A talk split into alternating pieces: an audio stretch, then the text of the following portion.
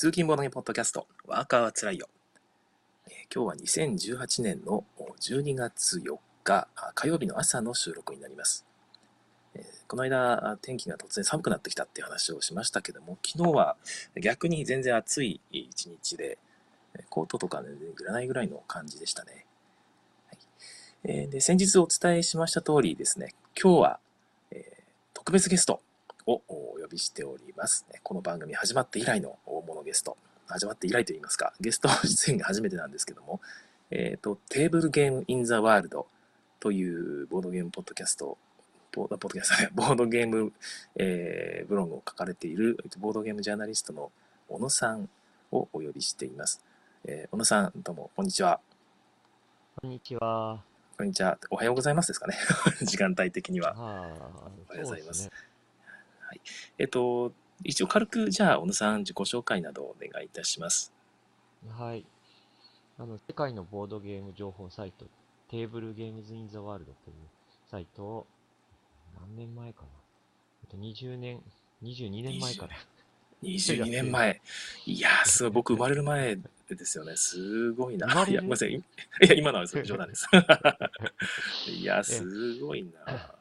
ブログ化したのは割、割と2000年ちょっとくらいからだと思いますけど。2000年ちょっとですね。いやー、ほねんとす、はいもう、その頃ってボードゲーム、うん、ボードゲームはやっぱりそんなに流行ってなかったですね。僕も聞いたこともなかったですし、確かに、まあ、そうですね、限られた、うんなんか、静かなブームとかいう表静現がよかなブームく当てはまっていた時代の。今も静流行かなブーらせたい。意図が出るんですけども、結局流行らないっていうね。いや、まあまあでも、今はもう十分な、えー実りの時期だっていう気もしますけども、ねそうですね。本当にとうん2000年頃っていうと全然ボードゲーム知らずに生きてた気がするので、まあでも知ってた人は知ってたんでしょうね。はいまあ、。カプコンのカタンあたりから、まずうんうん。一段上がった感じがありますかね。あ、そういう感じなんですね。ええはい。はいあ、ちょっとコメントをいただいてますね。はいはい。すみません。ちょっとコメントをお読みします。えー、なおさんですね。フラノのヒュッケなボドゲーポッドキャストをやってらっしゃるなおさん、おはようございます。えー今日のフラノは4度で雨ですということで、今日の対談楽しみです。ありがとうございます。えー今日も声が聞こえないよという お話があるんですけども、また同じお話をしなきゃいけないのかな。えっ、と、もし声が聞こえてない感じですかね、ひょっとして。今回一応録音は、うーんとなんかされてる感じで、経緯があるんですね。ニュースは聞こえません。うーんと、皆さん聞こえてない。小さいんですかね。あいや聞これは何かがトラブルが起きてる気がしますね。うーんと、あら、いっぱい聞いてらっしゃるけど、あれですね。ちょっと今、あの、ツイッターの、ツイッターのね、コメントの方と、えーえっとね、今話していますが、あ聞こえていませんかね。聞こえていません。あらら、えーていませんか？うん。だいぶ、悲しい出だしに なってる感じですけども。これは何か原因あるんですか？いや、サーバーとのね、接続が悪いと、簡単にこういう風になるえんですよね。まあでも、うん、10回に1回ぐらいなんですけども。はい。ということで、えーではもう一回、えーやり直したいと思います。ーはい。ではもう一度、はい、えーあ、聞こえましたってなりましたね。あ、聞こえた。聞こえた。うんうん。えっ、と、どの辺から聞こえましたかね？ちょっとわからないんですが、タイトルコールから聞こえましたかね ?4 分遅れってことか。なるほど。うんうん、ああ、なるほど。4分遅れ、本当かな？あ、じゃあタイトルコールから聞こえてたのが、タイトルコールから聞こえましたでしょうか？はい。えー、まあ、まあ、こんな感じで、最初5分間、ぐだぐだは小野さんだということで、えっ、と、聞こえて、えーいるみたいなので、このまま続けたいと思い。ます。ありがとうございます。では、このまま続けたいと思います。ちょっとね、じゃあ最初、ぐだぐだになったんで、えー、ぐだぐだになったんでというか、もう、あんまり雑談とかもやめてですね、えー、ええそこで前のテーマの方に入りたいと思いますけども。行きましょはい、行きましょう。えー今回、そもそも小野さんをゲストにお呼びできたのはですね、先日のゲームマーケット2018の方に私出展していまして、そこに小野さんがあのブースの方に来てくださったんですよね。ありがとうございます。う。はい。はい、でそこでなんか、あまあ、軽く雑談したときに、えーちょっと一旦一旦というか、このポッドキャストに出演したいという申し出をいただきまして、あ本当ですか、いいんですか？ということでお話がこう進んだんですけども、お話の内容としては、ゲームマーケット大賞についてお話ししたいということですよね。そうです。はい、その辺のお話、ちょっとじゃあ軽くお伺いしてもいいですか、まあ、どういう経緯でこの話をしたいということになったのかとか。ええまあ、なかなか心細いわけですね、基本的に。心細い。4人はいでや、選んでるわけなので、ああ、はいはい。それで、なんかあれが入ってなかったとか、ああ、そういう風なツイートはよく見かけたりして、はいはい。大半は私のツイートですね。いやいや、そう、そうだけでもないですね。ああ、そうですか。はい。そそれにく加えて、さらに、その、なん一生懸命こう、みんなで苦労して選んだものが、まあ、気うんに入らないというかね、ええそうですよね。なんでこれがっていうのが、もうあるもう何選んでも言われるという、僕、と。そうあなんですのゲームマーケット大賞の審査員って辛い仕事、まあ、SDJ もそうなんですけど、辛い仕事だよなと思って、もう何選んでも絶対文句言う人いるし、もう下手したらそう、なんです。ここれはみんなが納得するだろうってやつを選ぶと、それはそれで文句言われたりしますよね。こんなの選ぶ 選ぶぐらい誰でもできるだろうっつって、何してもね。何してそうまあ、ある程度は覚悟はしていたんですけれども、はいなんかその中にはそのどうやって選んでるんだとか、どういう方針で選んでるんだろうとか、その辺がうんまあ明確でないと。まあいう、ふうなまあ、明確にそうですよね。はいはい。明確にするのってまた難しいと思うんですけど、はい。はい、審査基準とかですね、方うん方向性とか、そういったものをちょっとですね、あの、はい広報したいなっていうふうになるほど、なるほど。きっかけです。基準とか、まあそうですね、流れとか方法みたいな話ってことですね。ええそうはいありがとうございます。これでちなみに、あの、ゲームマーケット運営さんから、なんかまあ、OK もらってるとか、まあ、そうしてくれみたいな話があったってことではないんですよね。ないです。ないですよね。まあ、あくまでもはい一審査員として、まあ、小野さんの方からお話ししたいっていう話があったとそうです。まいうことあ、あで。の、他の審査員にとか、あと、それからゲームマーケット事務局には迷惑にならないようなはい、はい。範囲内でのお話になるかと思います。そうですね。はい。皆さんもじゃあ、あの、聞いてる方もそういう心構えでお願いいたします。はいどうしどうしましょうかね。私の方から質問していく形の。方がいいか。まあはい、お願いします。はい。えっと、じゃあ私の方でですね、いくつか質問内容をこう上げていったんですけども、えー皆さん今回4分遅れぐらいで、えー聞いていらっしゃる方が多いみたいなので、えーもしまだまだ声聞こえなくなったら言っていただきたいんですけども、聞いてる方の方で、そのこういうふうなことを聞きたいというのがリアルタイムでありましたら、ぜひコメント欄でお知らせください。えー小野さんの声が小さいですということで、えーダルニさんからコメントいただいてます。あそうですね。はい、ちょっとざっと、あブーという声が聞こえましたけど、コメントを軽く読み上げますね。かまじさん、おはようございます。わあ、小野さんだということで、小野さんですよ。ねえ すごいことですよ。ありがとうございます。えー佐藤さん、犬子育て犬さんですね。頭からちゃんと聞きました。ありがとうございます。なおさんも聞けましたということで。えーっと、かまじさんがね、えー、じゅんさんの小ボケということで、ありがとうございます。はいえー、ひろしやんさん、おはようございます。久しぶりすぎて、ツイッター連携が外れてた。はい。ツイッター連携っていうのがあるのかな、私もよく知らないですけども。関さん、おはようございます。リアルタイムで行きたくて早起きしちゃいました。私も今日は早起きをしました。えー小野さんの声が聞けて本当嬉しいですね。えーやすさん、おはようございます。小野さん、はじめましてです。ということで。さんはじめまして。はじめまして。はいそんな感じで、じゃあ進めていきたいと思います。またね、コメントをいつでもくださいね。お願いします。えー一つ目なんですけども、まあ、先ほども小野さんからあった審査の流れですね。どういうふうに流れでえー審査していくのか、主に例えば何回ぐらい審査するのかなんですけども、そのええゲームマーケット大賞のページを見ると、えっ、と、まあ、新作アンケートがですね、えっ、と、秋、春、秋、春、ん秋、大阪、春かな？その順番です。回この順番ですよね。で、あって、その後に、えっ、と、春のお結果を受けて、7月ぐらいに新作アンケートが発表され、で、8月ぐらいにその中から一次審査通過作品を発表するってことで、結構その、審査評価アンケートが7月ぐらいに発表された後、1ヶ月間で一次審査通過作品を選ぶんだなと。あ最後はね。あ、いや、春にさ最初、最初、最初ですね。うん。最初のその一次審査通過作品を選ぶのが、結構その早いなと思ったんですよ。それははい。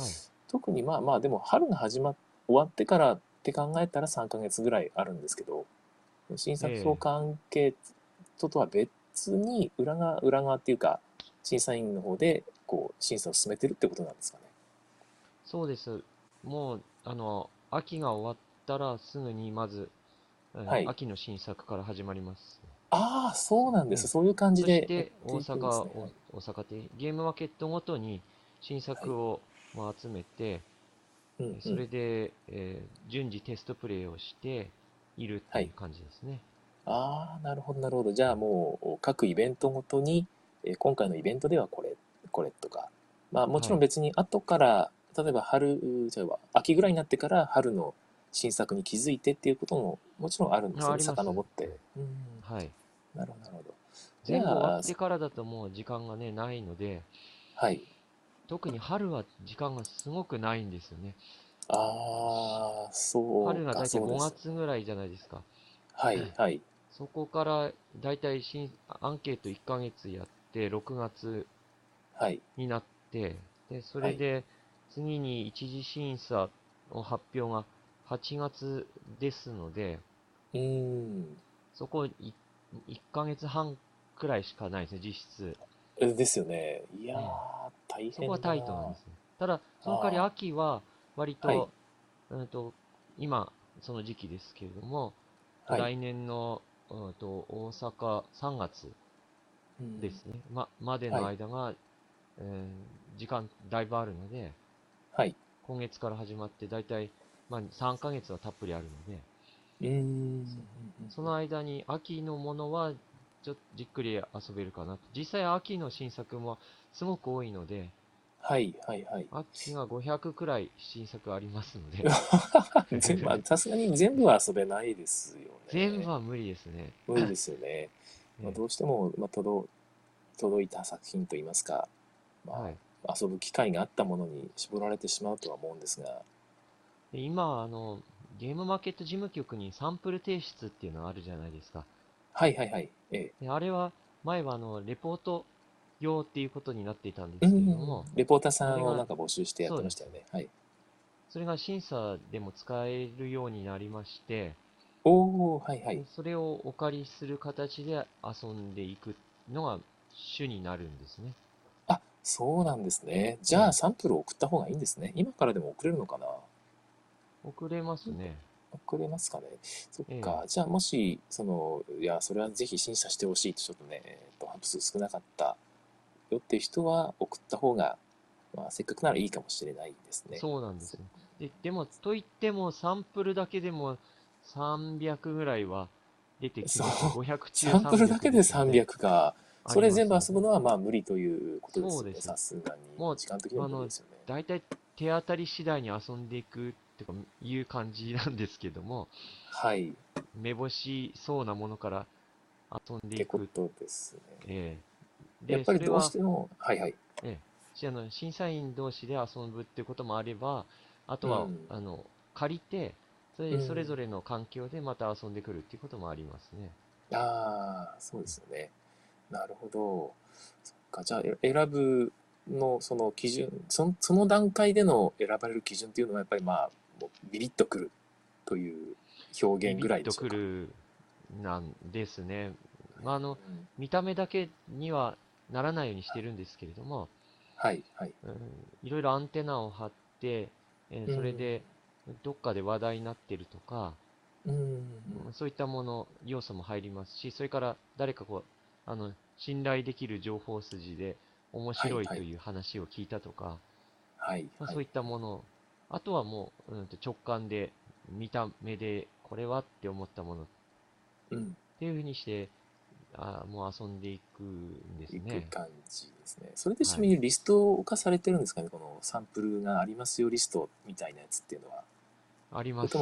ありますか？あ、よかったよかった。ありますなんか事務局に直接行って、目でこうガサガサゴソっとこう箱を かき回さないと分かんないのかなと思ったんで、そそうで、ちゃん一応まあリストアップはされてる。なので、そのリストに基づいてリクエストすれば、あの、はい、はい。出してきてもらえるっていうもらえるってことなんですね。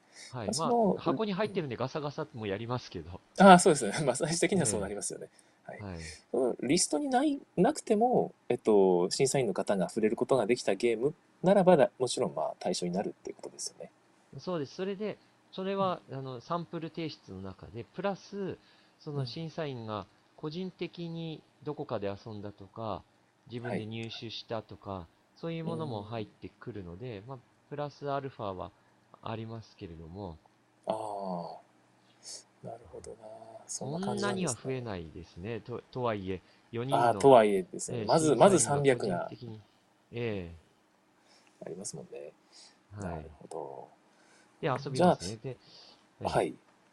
遊ばれるってことなんですね。まあ、各自で遊んだりもするし、はい。まあ、みんなで遊んだりもすると。はい。で、遊んだ上で、この意見の集約っていうものをうんしていくわけなんですけれども、はい、はい。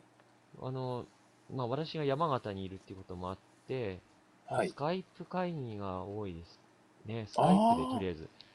スカイプで会議をすると。なるほど、なるほど。であの、スプレッドシートをあの画面に出して、はいそれ。で、はいスプレッドシート見ながら、はい。こう、ああじゃない、こうじゃないとか言いながら、ああ。会議をしているわけですね。Google スプレッドシートかなんか使って、まあそうです。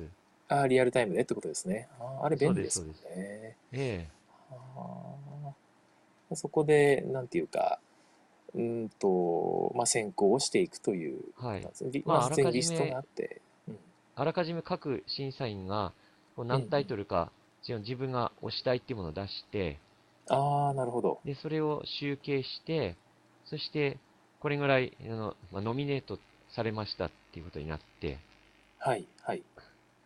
ノミネートされたものが、ちょっとあの、規定数、えっ、と、一次審査30から40ですね。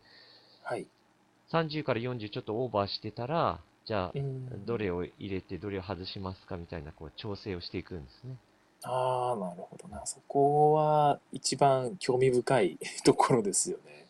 なんか、えその時の基準みたいなやつっていうのは、どういうふうなことがあったりするんですか？ー基準はやっぱり4人のうち、はい。2人、2人が認めるっていうのがあ4りますね、人中2人、また、まあ、ええ過半数ってことですね。そうですね。あー1人だけ激推しでも、まあみんなが冷ややかだと、まあ、じゃあそれはちょっとうん諦めるしかないのかなって感じには はいはいはい。なります。そうですよね。ええじゃあ、例えばその2人が激推し、まあ、激推しとまではいかなくても、えーまあ、ある程度これいいと思うよと言ってるんだけど、他2人が反対するみたいなことってあるんですいや、これはダメでしょうっていうよあうなことっていうのは。あ、ちょっとすみません。はいはい、大丈夫です。うんえっと、それではコメントはい、の方をご紹席が。はい。はい、コメンコメントを軽くご紹介しますけども、あ、まあ、2つほど、えっとね、かまじさんがお仕事ですので、録音後で聞きますねということで、ありがとうございます。なんと、株券さんが聞いてますということで、株券さんありがとうござい。ます株券さん。えー、ムクさんですね、えーおはようございます。小野さん、はじめまして、大変興味深い話題ですということで、ありがとうございます。はい。えーという感じなんです。じゃあ、その、まあ、もう一回お話をすると、お二人が、まあ、絶賛までいかなくても推しているけど、他二人が反対するみたいな感じっていうのは、まあ、あったりするんでしょうか？ああ、あります。あったんあですけれ、あるあるんですね。ええあったんですね。なんとなんと、聞いてよかでった。もですはいね、なんか、後、後味悪いんですよね、その反対するっていうのが。まあ、どうそうですね。しても、なん、うんあの、ゲームの良いところを、こう、拾っうん。て押していきたいじゃないですか。はいはいはいはい。そこをね、だんだんとなんか、あの、荒探しみたくなってきて、ああ。ここが悪い、あそこが悪いとか言うと、そうするはいとなんか終わってから、うん、何様なんだろうってこう自分、自分のことをね、後から思って、あすみません、すみません、失礼しました。ちょっと今。あ大丈夫ですはい。はい。ええーっと、はい、そうですよね。そあの、だいぶ言い言いたくて言ってるわけではない、な言いたくて言ってるわけじゃないっていうか、その反対したくて反対したいっていうわけでもないんでしょうけど、なんとか後味が悪いというそうことなんですよ。ですよね。ネガ、ネガティブなことを言い始めると、そうすると、後で自己嫌悪に陥るので、はい。まあ、それから、あと、こう、雰囲気も悪くなるじゃないですか。会議してる雰囲気も。なので、ネそうでねガティブな話は極力しないようにして、じゃあこれとこれはどっちがいいだろうっていうその、より良い方、その当落線上にあるもののうち良い方をひ上げていくっていうはいふ。うに心がけていますね。なるほど。そうか。まあ、なかなかそうですよね。なんていうか、その、まあ、4人で話し合ってる時に、その雰囲気悪くしたくて言ってるわけじゃないんでしょうけど、どうしても、ちょっとその、いや、違うんじゃないって話は、まあ、出ざるを得ないですよね。何かのタイミングで。た、例えばみたいな話ってあります？例えばこういうような時にみたいなのって、まあ、あんまり言わない方がいいのかな？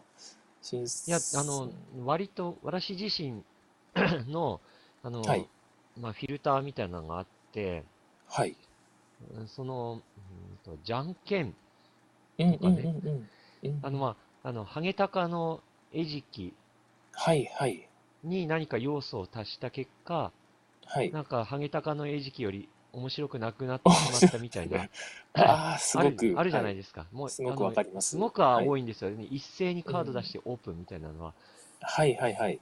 それがすごく多いので、私はその辺はちょっと辛めになるんですよね。辛めになると。そう、そのシステムを使っているってだけでも、あの、うん辛めになるんですけどもう、んただあれ、あのシステムって面白いですよね。単純に。ね。実は面白いんですよね。裏向き一斉公開で、ドヒャーっていうのって、なんどんな風なシステムにしても、それだけで面白いっていうのが、実はあ。ったりするんですよね。なるほど。はいはい。ごめんなさい。ちたょっと今話切ってしまいましたけど。ハゲタカの餌食より面白いのかっていうところはうーん。思う、思うんですよね。ああ、思いますね。僕も思いますね。ねあと、それからテーマもう一つ、はい。まあ、あの、例えばなんですけども、あの、はいはいトリックテイク、ね、うんトリックテイクも割と私は厳しめになるし、多分、現状でもかなり厳しい、全体的にも厳しいと思います。そうなんですね。まあまあ、そのええ重さに関わらず、トリックテイキングにはちょっと厳しめになる。それはどうしてなんですでか。トリックテイク自体がある程度、こう、遊ぶ人が、あの、限られているというか、そああ。の面白さが分かるようになるには少し経験が必要だっていうところで、はい一段上高いんですよね。その要求が。ああ、なるほど。はいはい。よりゲー、まあ、ゲーマー向けっていうわけじゃないですけど、そうなんです。あの、け経験者向けと言いますか。はい。はい。時間はそんなにかからないとしても、まあはい何が楽しいのかっていうところも分かるまで少し時間がまあかかはいるっていうこともあって、トリックテイクもちょっと厳しめになりがちですね。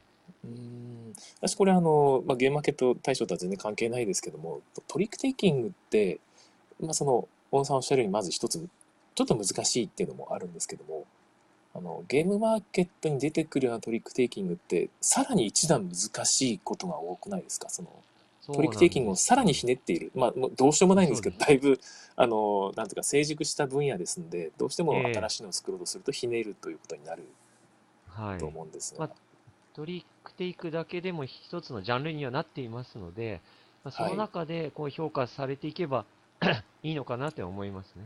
まあ、おのずとそこの要求は上がっていかいくことになるということですね。はい。うんまあ、例えばですけど、そういう、そのじゃんけん、ハゲタカシステムと取り手は、私、少なくても私は厳しめに取るという。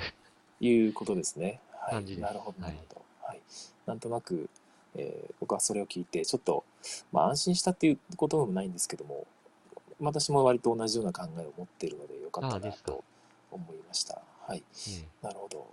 えっ、と、じゃあ、まあ、そのままついでに聞くんですけども、こうこういう今の一つあったのが、まあ、ちょっと難しすぎる。万人、万人受けしないってまでは言わないんでしょうけど、その、ちょっとそのがあ狭いかなと、おターゲットが狭くなっちゃうかなって思うようなジャンルですとか、難易度っていうのは、まあ、一応絞る方向なんでしょうか。えはい。絞りつつも、はい。ただ、あの、エキスパート枠っていうのはあるんですよね。ああ、そうでしたよね。はい。そうなんです。今回で言うと、えっと、なんだっけ、インプルーブメントポリスでしたっけ？そうです。名前名前が、はい、パッと出てこインプないですけど。ルーブメントオブザポリスですね。ああ、そうかそうか。はい。えザポリス。あちらえ。がはい。エキスパート部門の対象でしたよね。はい。これはあの初回から、その対象が始まった時期から、最初に、あの、ミネルヴァとか、それ横浜新商店とか、おかずブランドさんが、はいはいはい。すごくいいゲームを出していて、それはそうですよね。すごく面白い。でも、時間がね、プレイ時間が長いので、うんちょっと遊ぶ人は限られるだろうなっていうのはあってプレイ時、間。うんはい。それが結果として、エキスパート部門の設立っていうのにつながったんですね。うーん。なるほどなるほど。それは前回からなんですけれども、今回は天下明堂が一応ゲームマーケット大賞じゃないですか。はい。あれも、まあそれはそれでそこそこ難しいゲームだっていう、かちょっとイメージがあるんですが。あ、そう、私も思ってたんですけども、ルール読んだ段階では、はいはいはいはい。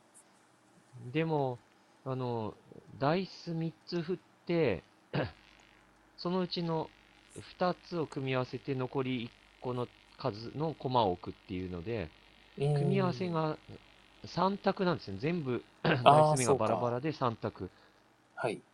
でそうするともうど、どうしようもないってこともあって、はい。例えば3つとも同じ目だったら、もう1択なんですね。なるほど。そういう形にして選択肢をわざと少なくして悩まないようにしている。っていうことなんですね。はいまあその辺があるから、まあ、まあ、なんか、割と誰でもできるんじゃないかというようなご判断なんですね。一応対象年齢がうん。自分で選んで場所をエリア選んで駒を置くっていうんだったら相当重いゲームだろうなっては思いますけど、選択肢を狭める、まあ、ルールが入っていて遊びやすくなっているとそうですね、いうことなんです20ね。分 ?20 分ぐらいで終わるんじゃないですかね。はい、一応時間が2から4人で20分から40分で、まあ、はい10歳以上ってなってるんですよね。そこが、ええあーなんつうか、まあ、でも10歳以上もありということですよね。10歳以上も、多分テーマのの理解テーマは理解できるかっていうところじゃないですかね。うーん、特に、まあ、子供て、でも遊べるっていうのは、まあそれは、まあ、重視してないというか、そこはまたキッズ賞として選ぶものであって、えーまあ、ゲームマーケット大賞で選ばれるゲームっていうのは、まあ、ある程度大人向けという感じなんですね。そうなんですね。なるほど、なるほど。まあ、大人の方がやっていくということですね。まあ、マニア向けっていう視点っていうのはあるんですかね。なんかその例えば SDJ だと、あれって、あの、対象の目的自体がゲームの、なんか、一般向けの普及っていうのをかなり強く意識されてるような気がするんですが、まあまあ、あるんですけども、まあもうマニア向けのゲームっていうのは、その最初からすでにもう省かれてるっていう感じいや、がして、そんなことないです。SDJ はそんなことないですか？あ、SDJ の方はマニア向けは、はい。あの、別に、あの、KD、KDJ。はいはいはい。でも KDJ での方でも、なんかあんまりマニア向けっていうものが、中級ということになっていて、あくまでもそのデパートに行って、えー今年はどのゲーム買おうかしらっていう3つのうちの選択肢が普通の SDJ で、そこをいつも選んでる人の中でちょっと物足りないなって思う人向けの次の3択ぐらいの勢いがおっしゃ KDJ でる通りで、す。本当にマニア向けっていうのはもう全然、あの、もうなんか眼中にないというか、そんな感じだと思うんですけども、ゲームマーケット対象だと、その辺って、まあ、どういうところを目的にして、まあ、どういう、はいなんつうか、風になっていってほしいと思ってるのかなっていうのってうん、どうですかね。そのターゲットの問題ですよね。でタターゲットは SDJ と比べると一段上だと思います。ああ、ま、まあ、なるほど、なるほど。あの全体的にね、えーマニア寄りになっていると思うんですが、はい。というのもあのゲームマーケット来場者っていうのがターゲットなので、ああ、その時点でそうか少しフィルターがかかっているんだろうって思うんですね。ゲームマーケット来場者がターゲットなんですね。ああ、なんと、そうですそうですそういうことなんですね。はいそうそうしますと、来場者っていうくらいだから、まあ、あのフラッと訪れたりはしないはずで、そうですよね。ええまあ、隣のイベントからやってきたとかは別ですけど、はい、いやいや、もう大半はでも、まあ、そのためにやってきた人ですもんね。ええそうすると普段何何らかの形でゲームをやっていると。はい。そうすると、大体ゲームマーケット対象が KDJ 近くっていう風な、あ考え方でもいいのかなとは思ってるんですけど、あーなるまあ、ほど。そなるほどこまでいくとさすがに。ね、はい。そのゲームマーケットの全体の出品物の、あの、な、えっと、傾向から言うと、KDJ まではちょっと行ってない。大半のゲームは10分か15分ぐらいで終わるゲームなんですようね。ん。はいはいはいその。中あので、ゲームマーケットに出てくるゲームってことですか？はい。はいはい。その中で無理に、えその、えーマニア向けのものを選んでもそんなにないんですよ。ああ、まあそもそもない、まあ言われてみるとないですよね。確かに。そうですまあ、か最近さ、だんだんと出てはきていますけれども、ゲームマーケットの主流は、やっぱり500円ゲームズとか、はい。ああいった短時間で終わる、そして、うんあの小箱のゲームっていうのが主流なので、うーん。そっちの方にすえー少しこう寄せていく部分が出てくるわけですね。なるほど。例えば今回の受賞作、まあ、候補作を見ていくと、まあ、インプルメント・オブ・ザ・ポリス、あとプロポ、たった今考えたプロポーズの言葉を君に捧ぐよう、あと天下明堂、東京サイドキック、トリックと怪人という感じで、これ、この辺っていうのは、なんかジャンルごとに、えー一応分け、なんか、このジャンルから一つぐらいはあった方がいいねとかっていうバランスをこのイメージされているのか、それとも、もう単純にか、まあ、完成度っていうとあれですけど、うんゲームとしての面白さ面白さだけをこう基準で選んだ結果、これが残ったのかっていうと、どうなんですかね。ああ、ちうん大喜利系から一個、大喜利系からっていうのはパーティー系から一個選んでおこうよみたいな、そういう感覚みたいなのってあるんですかね。最終的にはね、はいあの、最初の一次審査で30から40出た時点では、バランスはもう全然考慮してないです。もうな、もあう面白いと思うものはどんどん放り込んでいく感じです。放り込んでいくと。ああ、ええなるほどさでさら30にに絞る段階。はい。そうです。30、40ではジャンルは気にしないです。あ、なるほど。で、えっ、と、次の第二次審査で10から15なんですけども、はい。ここでも気にはしないですね。ああ、なるほどひょっとするあと、あ本当に、その、重げで面白いものがバンバンあったら、もう重げしかなくなるような可能性も。あったりする可能性は。ありますね。で、その上の優秀作品っていうのは5タイトル出るんですけど、この時点で、はい。その当落線上にあった場合、そのどっち入れるっていう、そのうんポーズつけがたいって言ったとき、最後の最後にジャンルをうんある程度考慮でするとうんまあ、確かに見てる人も、なんだこの人重げしかないなってなっちゃうよりは、なんかある程度バラエティーがあった方が見てる方もあれですもんね。なので枠があらかじめ予約されているってわけではなくてで、はないと。ええ最後の方でバランスを取った結果、そういうふうになっているっていう。なるほど。そうなんですね。今回その二次審査通過作品も、まあ、下の方の、下の方に出てるんですけども、えーっと、これ全部読み上げるとあれだな。これも、まだこの時点でもいろいろと、あれですね、そのバラエティ豊かというか、あ感じはしますね。ええまあ、そこは、あとは審査員の個人個人の感覚で、まあ、うんあの、自分の中で、こあれ枠、これ枠とかいうふうにして、はい、はい。それで選んでくるっていう、その、個人個人のバランスの取り方はあるとは思いますけどね。ああ、なるほど、なるほど。ええみんなで、えーそうですね。うーん。いや、面なので白いですよねだ。パーティー専門の審査員とか、はい。工芸専門の審査員がいるわけじゃないです。み んいな、るわけじゃないとそれぞれいうことですね。遊んでいるというわけですね。か。あ、なんとなくでも今、審査員の皆さんのお顔が浮かびましたけど、確かにもう幅広く遊びそうな方ばっかりですもんね。そうですね。今の重げの、その悩み、悩みとして、はいそ。の、と授賞式の時に草場さんもおっしゃってましたけれども、あ、ちょっと私、うん聞けてなかったかも。はい。あ漏れてるゲーム、面白いゲームで、はいそ。の4人の目から漏れたゲームがあるんじゃないかっていう心配あ、心あ配ですよね。りますよね。はい。これがね、うん今どんどん大きくなっていて、うーん。実際、その、なんでこれ入れなかったのっていうゲームでも、それを、はい。あの審査員の中で遊んでいる人がいるんであれば、はい。それ自信持ってい申し訳ありませんが、そそれはあの入れなかったんですって言えるんですけども、うーん。え、それ知らなかったっていう風になると、うと、は辛いな。そうですもう確かに。それが審査進んでからでは遅いんですよね。後から入れられないので、あそれが今のすごくこう心配なところで、そはいれのけ、その対策としてアンケートがあったわけですね。あ。うんうんうんうん。これでみんなで面白いのをどんどんどんどん放り込んでよと。あのあれです。あの、みんなで参加できる新作評価アンケートです。はい。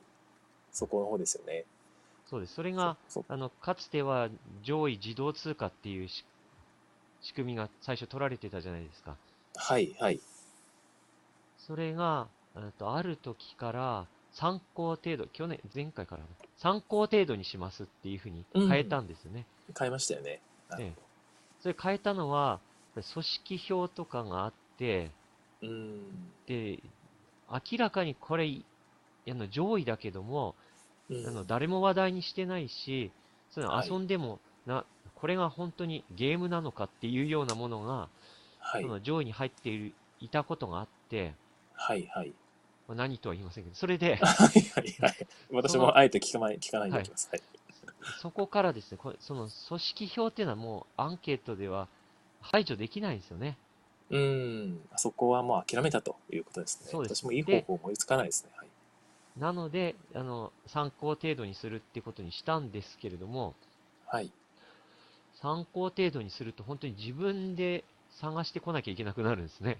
うーん。次の問題がそっちにあって、はい、ただまあ一応ゲームアンケート評価で上がってきたゲームっていうのはそれなりになんとか見落としあこんなゲームあったんだっていう発見にはつながってるんですよねきっと。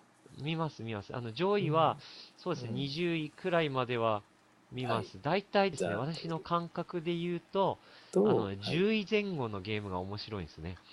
あーなるほど。に、あの、上位5作品は、割はい。とそのゲームしか遊んでない人が5をつけて、ええ。あーわかるな。まあ、あの、それは組織票っていうんじゃなくて、なんていうんですかね。まあええ。ファンファンとファン票みたいなやつがあるのかな。そう、そうしますと、まあ、できればいろんなゲームを遊んだ人がはい。評価したゲームっていうのがいいゲームなわけですね。うん。そのあー 10, なるほど。10タイトルか20タイトルとかそういうふうに、えー何タイトルも遊ぶ人の評価が見たいんですけども、うんそういう人って往々にして5とかつけなくありません？つけないですよね なかなかこう簡単には。そうなんですよ。だんだんあの目が厳しくなっているので、はい。そうすると4とか面白くても、その辺に止まるじゃないですか。人によっては、まあ、3がなんか一つの通過基準で3つけりゃ上等だろみたいな感覚の人もいますよね。そう5はもう、まあ、そんな紙みたいなゲームなかなかねえよっていう。どうしてもあの輸入ゲームを基準にして持ってくると、はい。そうすると5はないですよね。なかなかないうと思いま。感じですね。ね僕ちなみに、まあ、もう誰も気にしないと思うんですけど、僕の投票基準っていうのは、実は、ええあの BGG と一致しています。おー、なるほど。ボードゲームギークで5ですよ。5の、あの5段階評価です。で、5を超えるゲーム6とか7とか8とか、まあ、まあ、9のゲームなんか海外ゲームでもめったにないですけど、まあ、えそれ、ものは全部5ってことですね。5を超えるものは5で、まあ、それ以下のやつはっていう感じでつけていると、割と今のところちょうどいい感じです。えはい。BGG で言うと、まあ、これは3かなとか4かなみたいな、まあ、ゲームっていうのが結構ゴロゴロしているので、そういうものはそういうふうにつけているという感じで。なるほど。最近、最近4とか5がちょっと増えてきたなという、5、5超えの、これは世界レベルだなとか、みたいなゲームも増えてきて、まあそれはもう躊躇なく5をつけたりしてるんですけども、うーん。それ輸入とは差つけてます？全くつけてないです。つけてない。もう完全に同じ土俵に立つ、立立たせる。そうです、そうです。正してますえ。えだから、だんだんちょっとレベルが上がってくると、さすがにこのやり方だと全部5になっちゃうんで、あれですけど、ええちょっと昔だと本当に、あの、下手したら2とか3の ゲームもたくさんあったので、まあ、それはもうそういう感じでつけたりしていましたけども。ええまあ、人によって、その下駄を履かせてね、こ国産だからちょっと応援しようぐらいでプラス1とかね、そういう人もいると思うんですけど、まあ、全あの。ゲーマーは割とこ輸入も全部一緒くたに評価をすると。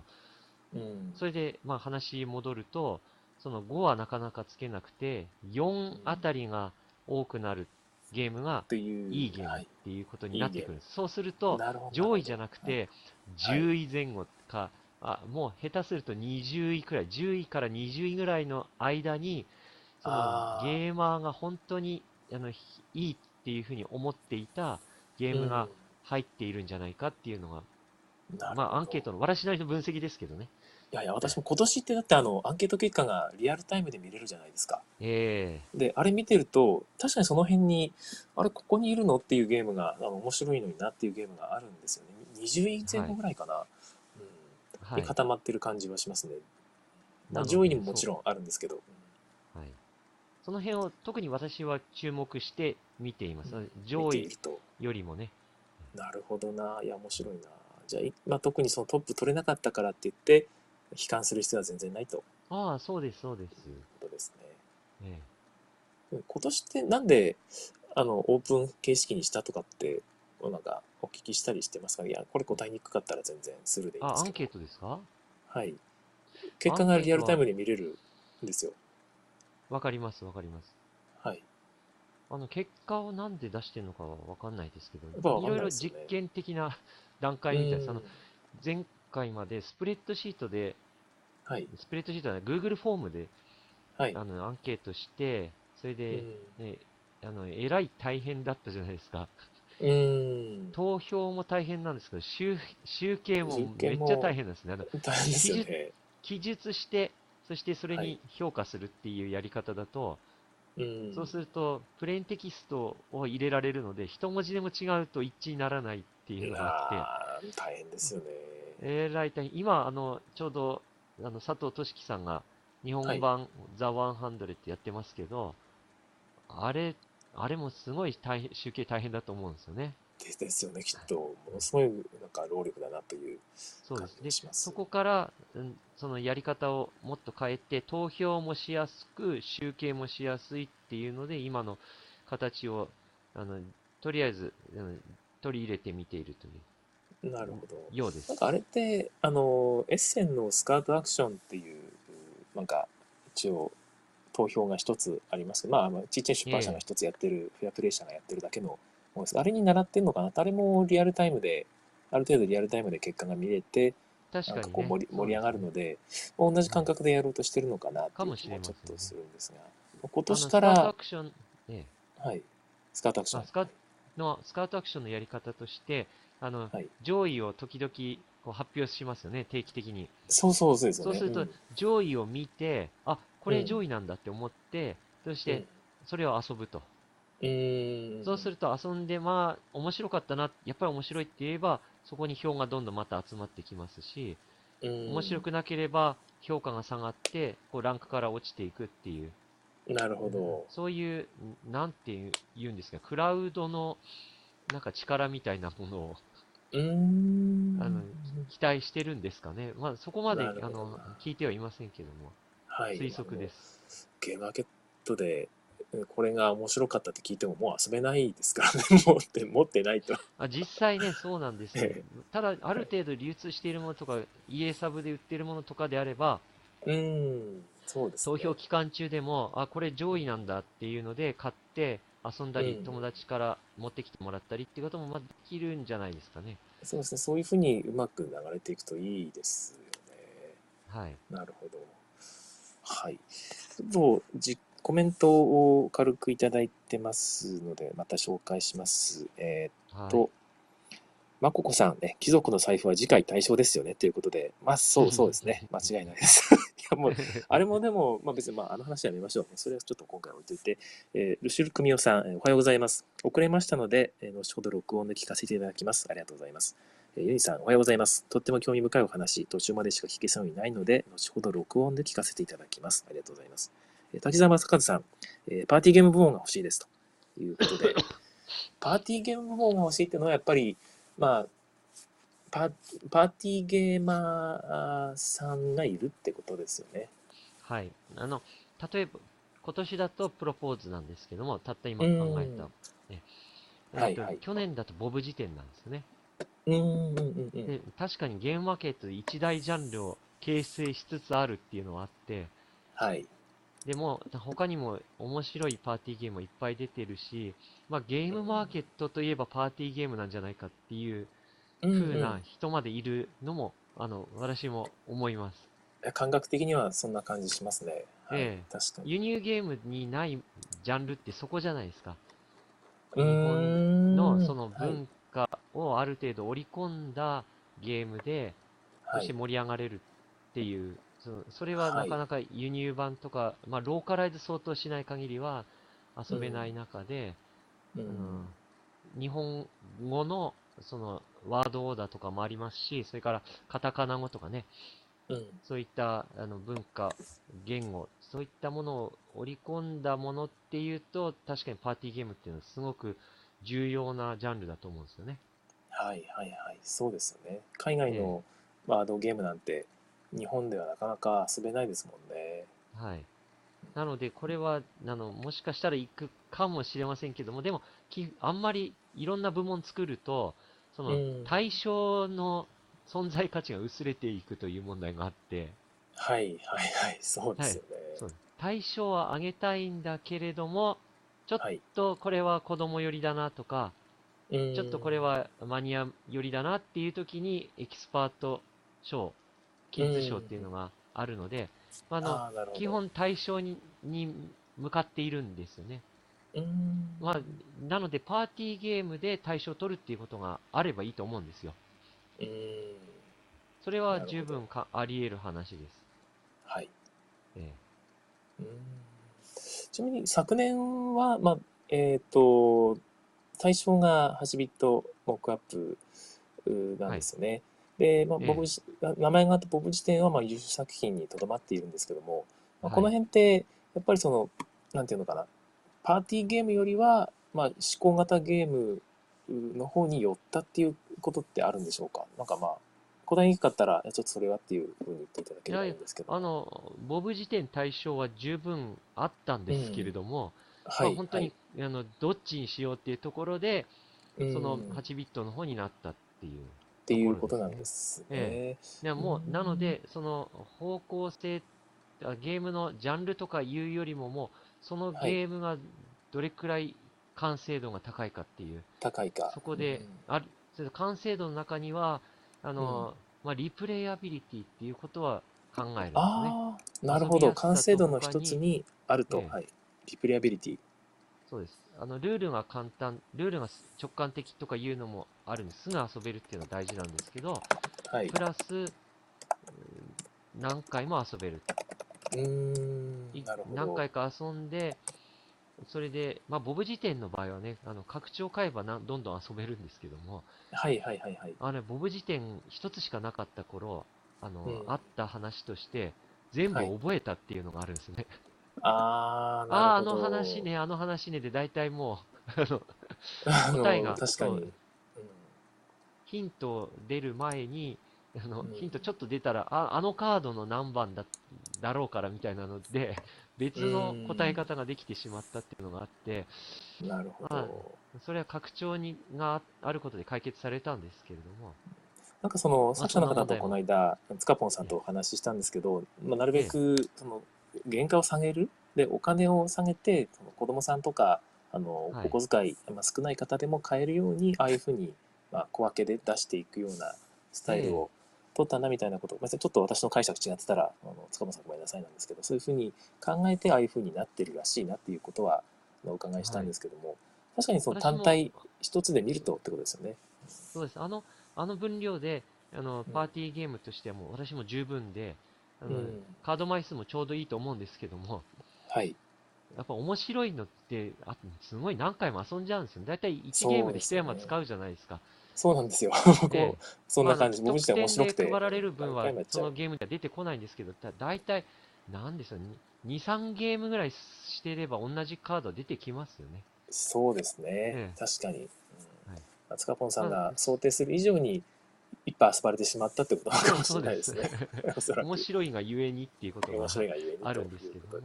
まあ、それは例えばの話で、リプレイアビリティって言ったときに、そのはいあたりで、あのもうもう一歩何かみたいなのはおあの期待してしまうってことです。うーん、なるほど。そう、確かにそうかもしれないですね。ねまあ、なんかリプレイアビリティが一つ審査基準に上がってるっていうのが、あの聞けただけでもよかったなとええまあ、奥の深さ。おなんか一回遊んでわ面白かったけども、もう一回遊ぶとうんなんか別な感じになりそうな気がする。あの戦略が立てられそうだとか、はい。いうのってあるんですよね。そうです。ちょっとなんか声が途切れ途切れに聞こえあるような感じに。いや、多分これサーバーの問題なんで我々がどうしようもないんですけども、そうですねはい。まあ、だんだん少しずつその締めの方にかかっていきたいなそうですねなんか、なんかこのままね、声が途切れ途切れになりながら喋ってるのもあれなんですけども。はいえっ、と、そしてちょっと他にじゃあ聞きたかったことがいくつかあるんですけども、えー審査の方向性ですね。で、なんか昔はこうだったけど最近はこういうふうに変わってきたなとか、もしくはこれからこういうふうに変わっていくかもしれないなみたいなのってありますかね？その審査の方向性。さっきで言うと基準とか、ねもしくはまあターゲティングの話ですけども。いや、そんなにはブレてないとは思ってるんですけど、こあちらのそう側で、ブレね。ブレとかではなくて、なんかえ変化がどうしてもあると思う。時代によってこうえいうふうなものがふさわしいと思ったのが、まあ、昔からすると最近はこうだねとか、昔は本当にゲームマーケットって完全にマニアだけの世界だったと思うんですが、だんだんなんか普通の人っていうか、まあ、一般層も入ってきて、じゃあその人たちに、さっきもありましたけど、ゲームマーケットの参加者に向けた賞がゲームマーケット対象であるならばですね、えはいあ。のもうちょっと、まあ、パーティーよりとか大喜利系に大喜利系っていう一言で言っちゃうとあれですけどでもそういうゲームもなんつうかの方がメインになってきているんであればそういうゲームをじゃあ選んだ方がいいんじゃないかとかそういうことっていうのはあったりするんでしょうかね。うんそうです。どうなんでしょうね。まあ、マジョリティはあんまり考慮されないんじゃないですかね。ああなるほそのど。出品物の中のマジョリティよりも一つ一つのゲームの,、はい。あのうんクオリティっていうところだと思ってます。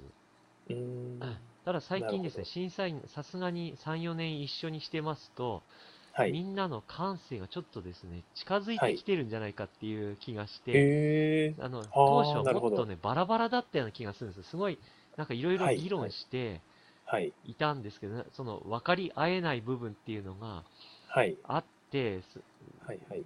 いたような気がするんです。なんかこの頃ですね、面白い。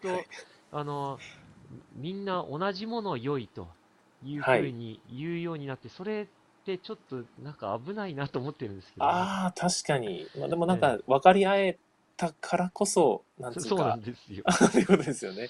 ええ。これを出しちゃうと揉め揉めちゃうんじゃないかみたいなのをちょっとなんか無意識にまあ排除してるところもあったりするのかな、まあ、それは全然わかりませんけども。いやいや、あの、いいものをみんながうん。いいっていう風になってきたんです。なんか、前は、あの、みんなが全会一致でいいみたいなことはほぼなくて、誰かがはいいいって言えば、それはもうダメっていう人もいてっていう状態だったんですけれども、はいはいはい。それがまあなんか平均化されてきたっていうことなんですか？ねそうなんですよ。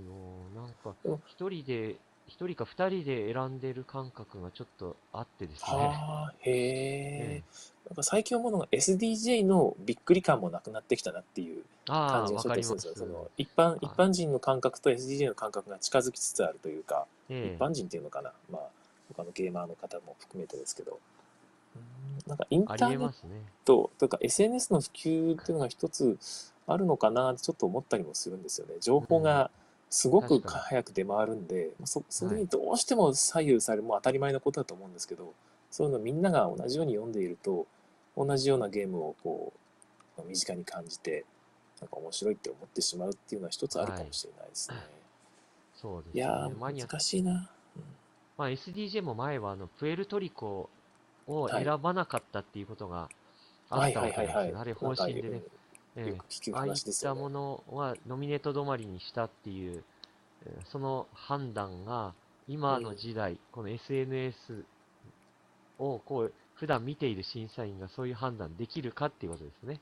うーん、ええってことですね。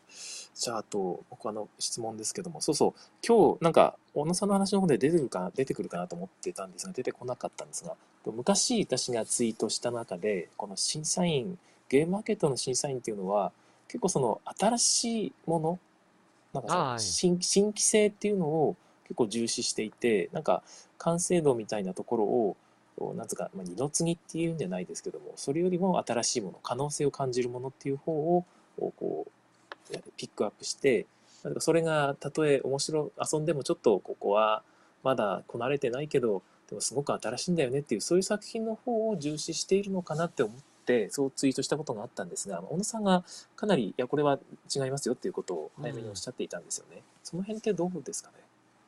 まあ、あの一つ一つのゲームのクオリティのことなので、はい、その全体としてっていう方針は決められてはいないんですけれども、はい、あの確かに新規性とか革新性っていうものを重視して選ぶゲームもあれば、ある。はい。ええ、あとは、その、完成度っていうか、まとまり方、そちらで選んでくるものもあるという。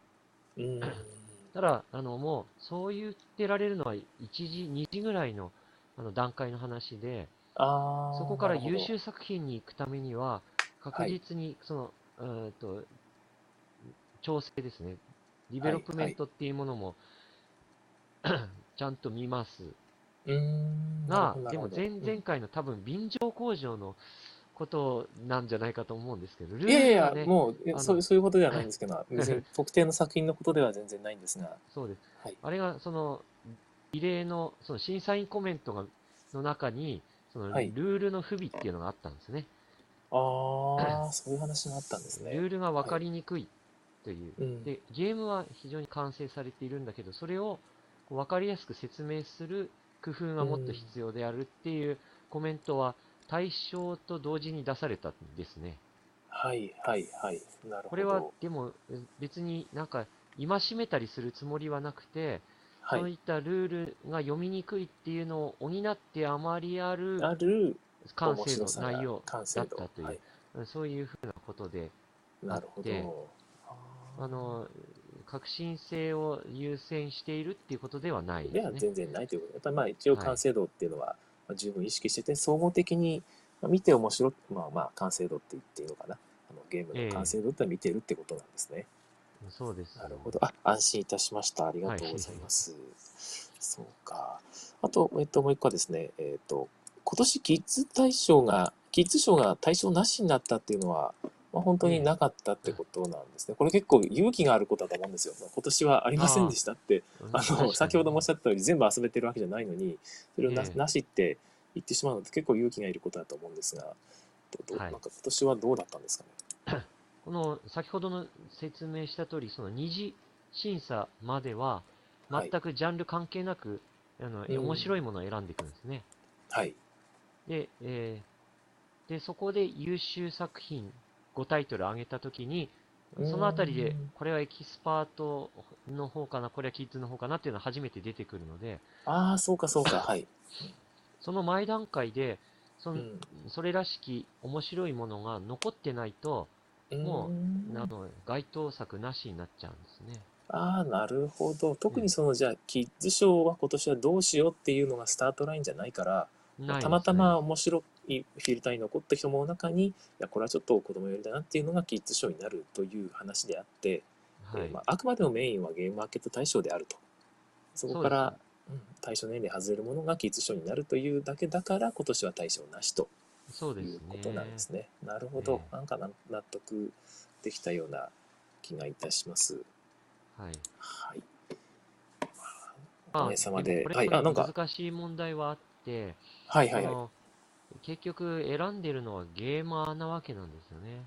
うーん、ああ、そうですよね。ゲーマーが選ぶキッズ賞っていうのは、相当なバイアスがかかっていることは否めなくて、うーん。それはあの、えっと、ドイツキッズゲーム大賞はい。で、あの、あるじゃないですか。はい、あります。審査員が選んでいる方のキッズゲーム大賞と、それからドイツゲーム賞の投票で選ばれているはい、キッズゲーム賞っていうのが、まるで違うものが選ばれているっていうのと同じ事情なんですね。あねあれって一応子供に遊ばせているんじゃなかったでしたっけ ?SDJ 側の方も。そうです。あれ審査員が。は別に審査員を立ててても、うん、子供のその教育に関わっている人とか、そういう人が審査員に入ってて、あそうなんです、ね、実際にあの保育園、幼稚園にそのゲームを持って行って子供に遊ばせて反応を見た上でうん選んでるんですよね。確かにそんな、うん、話を聞いたことがあるけど、まあでも、え一応その最初のフィルタリングは大人がしているということなんですね。えええまあそうなんですよね。うん、そか。こが大人が選んでいるので、うんちょっとき本当にキッズとしてどうなのかっていうのがあって、ももし本当のキッズのゲームだとしたら、はい。ゲーマーは物足りなさが半端ないと思うんですね。そうですよね。確かに。こで、あの、子供を舐めるなっていうふうに、えこう、子供はこんなんじゃ喜ばないんだっていうふうに、こう、思いますけれども、でも、はい。本当のところは子供が遊んでみないとわからないうん。ですよ本ね。当にそうです。あの、あのこれなんか変なバイアスになるとあれなんですけど、今年、あのヒントを言いますっていう、時はクラブさんが出したキッズゲームがあるんまですよね。はい。うんあれがそですはい。あ、やっぱそれですよね。あれ、こう、ええ大人が、じゃあ遊んだらゲームになるかって言ったら、まあ、まあならないですよね。その、そうなんですよ。カード見て、この、なんかまあ、4つぐらい絵が書いてあるのかな ?4 つか5つ ,4 つぐらい。その中の1つを、こう、心に決めて、えーこの、例えばお寿司の絵が書いてあったら、えっ、と、このお寿司だっていうことを他の人に当ててもらうためにヒントを言うんですよね。ここの、はいここの時点からもう、もうなんつうか、ルールはあって、あの、なんかルールとか制限ないのっていうようなことがうんうん大人だったら思っちゃうと思うんですけど、まあない。あと自由にやってもらうと。4歳以上から遊べるということで、大人がそれルール聞いたら、それそもそもゲームなのとかいうことを思いかねないぐらいなんですけど、子供が遊ぶとめちゃくちゃ盛り上がる。またあれやりたい、あのゲームやりたいって何回も言うようなゲームなんですよね。そこを大人が判断できる人とできない人が多分僕いるんじゃないかなと思っていて、ねこううまいこと、まあ、それはたまたま判断できたとしても他にもいっぱいあると思うんですよそういうゲームって。子はい。供、大人の目線からしたらいやこんなの全然ダメだよなと思いつつも子供は実は大好きっていうゲームって、はい。まあ、結構あるはずで難しいですね。キッズゲーム賞、良いキッズゲームとは何かっていうね、はいはいそういう問題で、これ非常に普遍的な問題なので、はのゲームマーケット対象に限らないことなんだと思いますけども、うん。少し、あの、それについて言われると、ちょっと弱いなとは思いますね。なるほど。子供に遊今ばせて選んでいるわけではありません。ということですね、あとまあそのキッズ賞として最初からターゲティングして選んでいるわけでもないですよということなんですね。あとゲームマーケット全体で、キッズゲームの出店が非常に少ないっていうのは少ないですよね。そこから一つ選ぶ、まあ、あえて最初からあターゲット絞って選ぶっても確かに難しい状況ですよね。はいそうです。うん、なるほど。わかりました。はい。えーそんな感じでお話ししてきたんですが、もうすでに予定の1時間を超えてしまいまして、そろそろ締めに、はい早い早いですね。まだまだ喋りたいこともいっぱいあるんですが、えっ、と、コメントで、えーと、新華さんから、えー初めてライブで聞きましたと。遊んだ方の特典のお話が面白いということですね。遊んだ方の特典の話。何でしたっけ？何でしたっけ？遊んだ方が得点をする。うん。あら、はい。えっ、と、はいあーあと、あれかな？アンケート評価の話かな？えーそうですね。なるほど。遊んだ方が得点する。そうそう、僕もさっはいきちょっとちらっと言って、あれ、これひょっとして誤解されてるかもと思ったんですが、僕はあの、ハードルを高く、BGG と同じ軸で評価してるっていうのは、決してハードル高くしてるんじゃなくて、逆です。うん逆です。あの、BGG で5ぐらいの評価のものを僕そのまま5って入れてるってことです。うんなるほど。うん。だから逆ですね。もう思いっきり半分ぐらいの基準で、えー緩くして投票してちょうどいい感じになってるっていう、割とそのゲームマーケット作品に対する ちょっと反批判的なあの見方もちょっとあるんですけど、それでもちょうど良くなっちゃってるぐらいの時があったんですよ。最近はさすがに5が多くなってきてるなってことです。そそろそろ変えなきゃいけないのかなっていう気はしましたけどね。え同じように BGG と同じ基準でやったら、ほぼ1になっちゃうんで、1とか2になっちゃうんで、それはまずいよなということですよね。そんな人が投票しちゃいけない。まあ、大体真ん中が3ぐらいになるような基準っていうと、そんな感じだったので、まあ、そういうふうにやってますということはですね。い、なるほど。はい。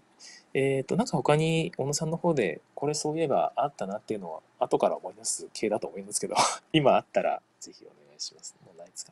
いや、うーん、大体お話でき大体ましたかいの言いたいことは言った感じがしますが。お、すまった、よかった。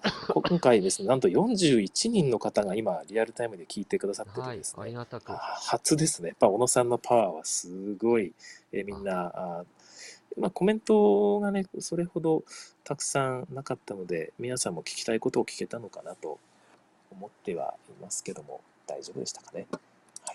はいえーゲームマーケット大賞があるおかげで、皆さん、やっぱだいぶやる気が出ているっていうのは私一つあると思って、でそこで選ばれるものもね、なんか、みんなからしたら、ちょっと、いや、なんでそれ選ぶんだよとかってあると思うんですけども、これ絶対あるから、その、自分の感覚が正しいわけじゃないっていうのをですね、えーまあ皆さんも思っていただいて、あの、ゲームマーケット大賞っていう一つの、なんですか、組織が選んだだけですから、えーええ文句がある方は、えーじ俺大賞っていうのをぜひですね、えー選んでいただいて、ツイッターで発信していただければ、ただそれはそれで面白い結果になると思いますんで、えー見ていただきたいなと。おっしゃる通りです。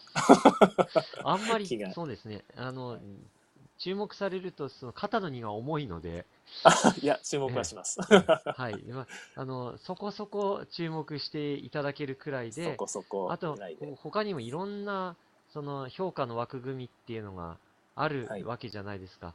東京ドイツゲームショウとか、うん。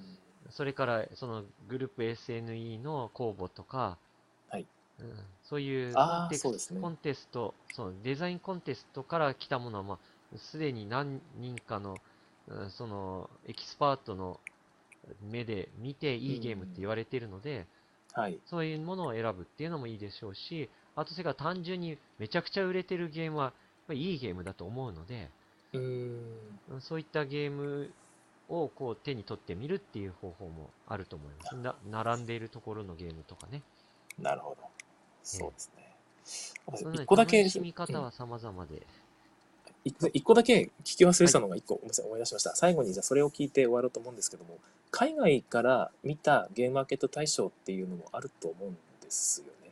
そのはい。海外の着目するゲームとしてゲームマーケット大賞っていうのは一つあるっていうのも、私あると思ってるんですけど、その辺に関してって意識ってされてるんでしょうか、してますね、正直なところ。ああ、やっぱちょっとそろそろし始めてるってことですよね。どうしても、うん、注目されますね。審査員自身が輸入ゲームをみんな遊ぶ人なので、あ自然と輸入ゲームと比べるっていうことはあって、はいあ、はい。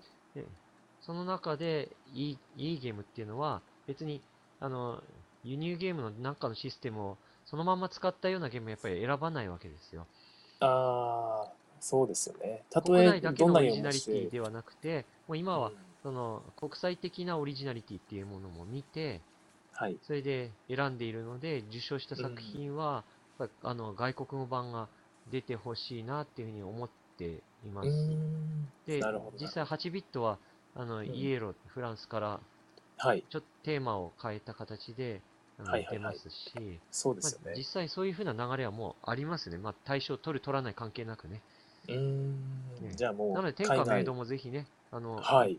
今は、インディーズ版なので、はい。国内でのその製品版、一般流通版っていうのも出てほしいと思いますし、海外でも出る、出ますよね。うん。ね、海外でも出てほしいなというふうに思います。はい。なるほど。はい。ありがとうございました。はいじゃあ、え今日はこの辺までにしたいと思います。長々とどうもお付き合いありがとうございました。はいありがとうございましありがとうた。ございました。では、あの次回更新をお楽しみに。さようなら。さようなら。えーということで、えー今回4分遅れ、えーでスタートしておりまして、まだ今リアルタイムで聞いてる人がですね、4分間ぐらい遅れて聞いてるんですよ。ということで、今ここでブツッと切ってしまうと、なんとリアルタイムで聞いてる人がその瞬間に切れるらしいという、あの、不具合が見つかっておりまして、軽く雑談を、うんまあ、2、3分、まあ、4、4、4、5分かな、えーして終わりたいと思います。10分ぐらいかな？お時間まだ大丈夫ですかね？大丈夫です、大丈夫です。大丈夫ですか？じゃあ、あの、あと、はいまあ、数分ほど、なんとなく、えー雑談ですけども、えなんかあります か？決めてないんですえ、よ。そうですね。あの、まずこの Z キャストで、こうはいいうことができるっていうことが、まず、全然知らなかったの。しかもこんな手あ軽に。私も、うんうん、私も初めてですね。これ面白いですね。これいいですね。これいいですね。なんか小野さん、こんうん自分ではやりませんけど、あ、いや、なんだ、それ今聞こうと思ったのに。いややりませんけど、でもなんか、あの、いろんな人のにこう、うん。相乗りさせてもらって、なんかこう、呼んでいただければ、あ、喜やんでってあいう。これはちょっとおかんキャスなり、えーなんなり楽しみですね。あの、ぜひ、ね、あそこに清水さんのとこに 出てくださいよ。清水さんとこもね清水さんのやつも G キャストなんだよ。もうめっちゃ楽しみだな。どんな話になるんだろう。はい。あの、まあもし聞いてるまあそうですね。とはいえ、皆さんそれぞれあの自分でやってらっしゃるので、たまに呼んでいただければありがたくっていう感じなんですけども、あのいや、もう今たまになんて言わずに、はい。今、こうワーカーツライをちょっと更新が、今、はいちょっとあん滞りがちじゃないですか。そうなんですよ。はい。なので、あの。それはお仕事の関係だっていうことも承知しているんですけええれども、はいはい。えあの、もし、この私が出ることによって更新が、また、なんか定期的に行われるんであれば、えいや、実際ちょっあと、えやる気のがまたさせていただければ、ありがとうございます。復活したんで、えーまたぼちぼちやっていきたいと思います。逆にあの小野さんからこの話したいんだっていうのがあったら、本当にお気軽に、僕常にテーマを求めてるんで、毎回話す内容何しようかなって、朝こう起きて、うん、今日はどうしようかなみたいなことが決まってない時とかもあるんで、うんはい。それぐらいの状況なんで、もうぜひお話ししたいことがあったらいくらでも声かけてください。はい、30そうですね。分ぐらいと。か、あのこちらもニュースサイトやっているので、うんうん、ニュースを、その、純一さんはよくあの、ちゃんとキャッチアップしてくださるじゃないですか。ニュースはいはい。何かね。はい。そういったところからこう広げられる話っていうのは、あのうん。常にあると思いますね。確かに確かに。あんまりゴシップ系ばっかりになっちゃうとですねまあ自分自身が炎上しかいかれないので あれなんですけども、えで最近最近またいろいろときな臭い話があるんで、まあ、それも話軽くしたいなと思いつつもなかなか難しいなという。え難しいですよね。難しいですね。わわかります。どどっちについても何か責められるっていうの そうそうそうそう。そうなんですよね、ええ。なんとなくこうね茶化しながら話すぐらいしかできないんで。はい、まあはい。そんな感じですね、はい。ええ。ーまあそんなところでじゃあ今日は終わりましょうかね、はい。えーえそれではじゃあまた今日はありがはい。呼んでください。よろしくお願いします。さようなはい。らさようなら。